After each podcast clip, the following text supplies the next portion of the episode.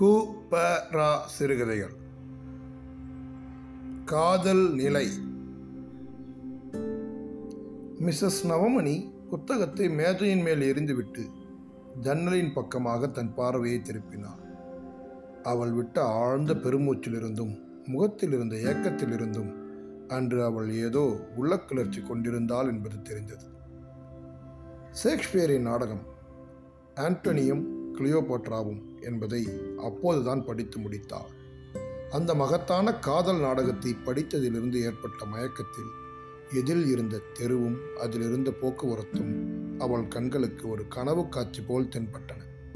அப்போது ஏற்றப்பட்ட மின்சார விளக்குகள் கூட நட்சத்திர ஜுவாலை கொண்டிருந்தன. சரித்திரத்திலும் இலக்கியத்திலும் பிறந்து காலத்தின் வெளியில் நடமாடும் காதல் உருவங்கள் அப்பொழுது அந்த தெருவிலே அவள் முன்னே வரிசையாக நடந்து செல்வது போல் இருந்தன. அவள் அப்படி தன்னையே மறந்து உட்கார்ந்து போயிருந்ததை சுந்தரம் கண்டார். வாழ்க்கை கரையில் வந்து மோதி மறையும் ஆசை அலைகள் போல அவளுடைய பெருமூச்சுகள் கிளம்பி கிளம்பி நசித்தன.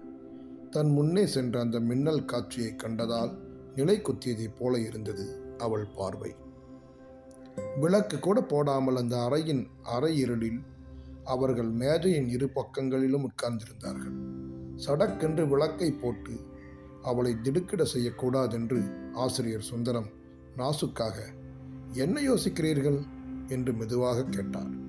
வெகு நேரம் அப்படி பேச்சற்று இருட்டில் உட்கார்ந்திருப்பதின் அவதியை நீக்குவதற்கு சூசனையாக அப்படி கேட்டார். மிஸ்ஸஸ் நவமணி அப்படியே திடுக்கிட்டு போனார் ஓர் அந்நியரின் முன்பு அவ்வளவு மெய்மறதியாக உட்கார்ந்திருந்ததை அப்பொழுதுதான் அறிந்தார் வெட்கத்தால் முகம் சிவந்தது. ஆனால் தூய உணர்ச்சிகள் அவள் மனசில் பொங்கிய அந்த வேளையில் அவள் தன் எண்ணங்களை ஒழிக்க இஷ்டப்படவில்லை. முயலவும் இல்லை. இந்த அதிசயமான காதலின் முடிவை பற்றி எண்ணிக்கொண்டிருந்தேன் என்று உடனே உள்ளத்தை சொல்லிவிட்டாள். எந்த காதல்? என்று சுந்தரம் கேட்டார். கிளியோபாட்ராவின் காதல்தான் என்று மெய்சிலிப்புடன் சொன்னாள் நவமணி. கிளியோபாட்ராவின் ஆத்மாபிமானம் என்று சொல்லுங்கள் என்று நவமணியை திருத்துபவர் போல கூறினார் சுந்தரம்.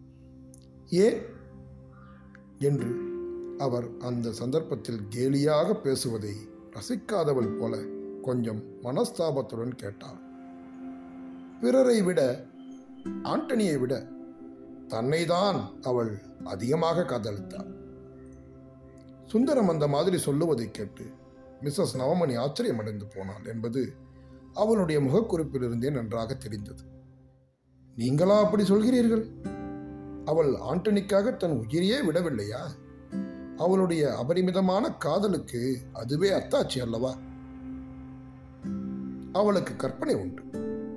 எதை எப்படி செய்ய வேண்டும் என்பது அவளுக்கு நன்றாக தெரியும். சரியான காலத்திலும் செய்ய தெரியும். திரிபுவன வீரர்களை தன் காலடியில் கிடக்க செய்ய வேண்டும் என்பது ஒன்றுதான் அவளுடைய ஆசை. அவள் தன் ஆத்ம சிம்மாசனத்தில் தனியாக உட்கார்ந்து கொண்டு வேடிக்கைதான் பார்த்தாள். சரித்திரத்திலேயே அந்த மாதிரி சித்திரத்தை வரைந்து விட வேண்டும் என்பது அவளுடைய நோக்கம். அதற்காக அவள் தன் வலையை வீசி வல்லரசர்களை வீழ்த்தினாள். தன் ஆத்மாபிமானத்திற்கு அவர்களை பலி கொடுத்தாள். அவமானமின்றி இனிமேல் உயிர் வாழ முடியாது என்று கண்டதும் உலகத்தின் முன் சற்றென்று தன்னையே ஹத்தி செய்து கொண்டார். ஷேக்ஸ்பியர் இந்த மனோபாவத்தை விசித்திர சக்தியுடன் வர்ணித்திருக்கிறார். இது காதலா? சுந்தரத்தின் பிரசங்கம் நவமணியை குழப்பிவிட்டது. அவர் சொன்னது சரி போல தோன்றலாயிற்று. ஆனாலும் தன் மனத்தில் ஏற்பட்ட அந்த அழகிய சித்திரத்தை அழிக்க அவளுக்கு மனசு வரவில்லை. பெண்ணின் இருதயத்தில் அவள் காதலில் உங்களுக்கு என்ன அவ்வளவு அவநம்பிக்கை? என்று புன்சிரிப்புடன் கேட்டார் அப்படி ஒன்று இருந்தால் அல்லவா நம்பிக்கை அவநம்பிக்கை என்ற பேச்சு? மிஸ்ஸஸ் நவமணி எம்ஏ பரீட்சைக்கு படித்துக் கொண்டிருந்தார். ப்ரொஃபசர் சுந்தரம் அவளுக்கு டியூஷன் சொல்லிக் கொடுக்க ஆரம்பித்து நான்கு மாதங்கள் ஆகியிருந்தன. ரெவரண்ட் வில்லியம்ஸ் என்பவர் மூலமாகத்தான் இருவருக்கும் பழக்கம் ஏற்பட்டது. சுந்தரம் இலக்கியம் கற்பிக்கும் முறையிலேயே ஒரு புதுமை இருந்தது. ஷேக்ஸ்பியர் நிபுணர் என்று பெயர் பெற்ற நீங்களே அவருடைய பிரதம கதாநாயகி ஒருத்தியை இப்படி இகழ்ந்து கூறுகிறீர்களே. நான் ஷேக்ஸ்பியரின் கருத்துக்களை அறிந்த மட்டில் நான் சொன்னதுதான் சரி என்று எனக்கு தோன்றுகிறது. தம் சிருஷ்டி சக்தியின் பரிபூர்ண தசையில் அல்லவா அவர் இந்த நாடகத்தை எழுதினார். ஆகையால் அவர் தம் கருத்தை செவ்வனே வெளியிட்டிருக்கிறார். சரித்திரப்படி அவளுக்கு இருந்த குணத்தை கூடுதல் குறைவின்றி பெண்மையை பூர்ணமாக வெளியிட்டு காட்டி எழுதியிருக்கிறார். அந்த பெண்மைதான் என்ன என்று சொல்லுங்கள் என்று அவள் சட்டென்று குறுக்கிட்டு பேசினாள். அது என்னுடைய இலக்கிய கொள்கை மட்டுமல்ல அதுதான் அனுபவ சித்தமானதும் கூட. எது? காதல் ஒரு கதை என்பது. சுந்தரம் தன்னை தாக்குனது போல துடித்தாள் நவமணி ஏதோ ஒரு சில இடங்களில் வேண்டுமானால் காதல் வியர்த்தமாக போயிருக்கலாம். அதற்காக ஸ்ரீ புருஷ சுபாவத்திற்கே மூலாதாரமான ஒரு உணர்ச்சியை இல்லை என்பது சரியா அல்லது நியாயமா? என்று நவமணி ஊக்கத்துடன் கேட்டாள். அம்மா நான் அறிந்ததை உணர்ந்ததை மட்டும் சொல்லுகிறேன். காதல் என்னும் கொள்கை ஒரு அழகிய கனவு லட்சியம். கவிகள் அதை பற்றி வானலாவ பாடலாம். ஆனால் அவ்வளவு உயர்தர உணர்ச்சிக்கு வாழ்க்கையில் இடமில்லை. டால்ஸ்டாய் என்ற மகான் கூட அந்த மாதிரியே அபிப்பிராயப்படுகிறார். ஆனால் என்னை மன்னியுங்கள் உங்கள் சொந்த அனுபவம் வேறு விதமாக இருக்கலாம். அதை மறந்துவிட்டேன். உண்மையிலேயே இருவரும் தங்களை மறந்துவிட்டார்கள். அறையில் இருள் நன்றாக சூழ்ந்து விட்டது ஜன்னல் வழியாக ஒரு சிறு நிலா துண்டு மட்டும் அறைக்குள் விழுந்து கிடந்தது. மிஸ்ஸஸ் நவமணி உள்ளம் முருகிவிட்டார். நாம் இருவரும் இன்றிரவு இவ்வளவு தூரம் பேசிய பிறகு நான் உங்களிடம் ஒரு பொய்யை சொல்ல விரும்பவில்லை. நீங்கள் இந்த நான்கு மாசங்களில் எனக்கு ஒரு நிரந்தர நண்பர் ஆகிவிட்டீர்கள். உங்களிடம் சொல்லிவிடுகிறேன் என் வாழ்க்கை ரகசியத்தை. என் மன வாழ்க்கை வெறும் சாவு நிலைக்கு சமானமானதுதான் என்று சொல்லும்போது அவளுடைய குரலில் கண்ணீர் அடைத்து கொண்டது. அம்மா நீங்கள் அந்த மாதிரி நினைப்பதற்கு காரணம் நீங்கள் வாழ்க்கையிலிருந்து அதிகம் எதிர்பார்த்ததுதான். அந்த மன வாழ்க்கையிலிருந்து நீங்கள் காதலை எதிர்பார்க்கக்கூடாது என்று சுந்தரம் உணர்ச்சியுடன் பேச ஆரம்பித்தான். பின் கல்யாணமே செய்து கொள்வானேன். நான் என்ன சொல்லட்டும்? நான் இது மட்டும் சொல்லக்கூடும். கல்யாணம் ஆகிற நிமிஷம் காதல் முடிவடைகிறது. ஆனால் காதலை நிலைநிறுத்த முயல்பவர்களுக்கு கூட மரணத்தில் சரண் புகுந்துதான் அப்படி செய்ய முடியும். ரோமியோவும் ஜூலியட்டும் அப்படித்தான் செய்தார்கள். பார்பிரியாவும் அவர் காதலனும் அப்படித்தான் செய்தார்கள். அதி அற்புதமான உயர்தர காதல் எல்லாம் எங்கும் அந்த மாதிரித்தான் இருந்திருக்கிறது. கணவனும் பெண்ணும் ஒருமனப்பட்டால் காதல் ஏன் வளராது? ஒருமனப்படுவது என்பது என்ன?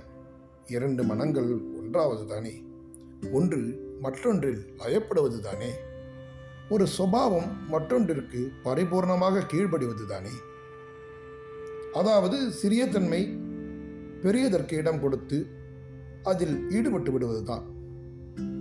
அதை யார் தீர்மானிப்பது? ஆராய்ந்து பார்த்தால் சிறியது பெரியது என்ன? அபிப்பிராய பேதமாகத்தானே கடைசியில் முடிகிறது. நீங்கள் உங்கள் வாழ்க்கையில் காதலை கண்டிருக்கிறீர்களா? நான் கேட்கலாமா? என்று அவள் அவரை திடீரென்று கேட்டாள். இந்த எதிர்பாராத கேள்வி அவரை கொஞ்சம் தூக்கி வாரி போட்டுவிட்டது. உண்டு. அதாவது அதை பற்றி சொல்லி என்ன பயன்?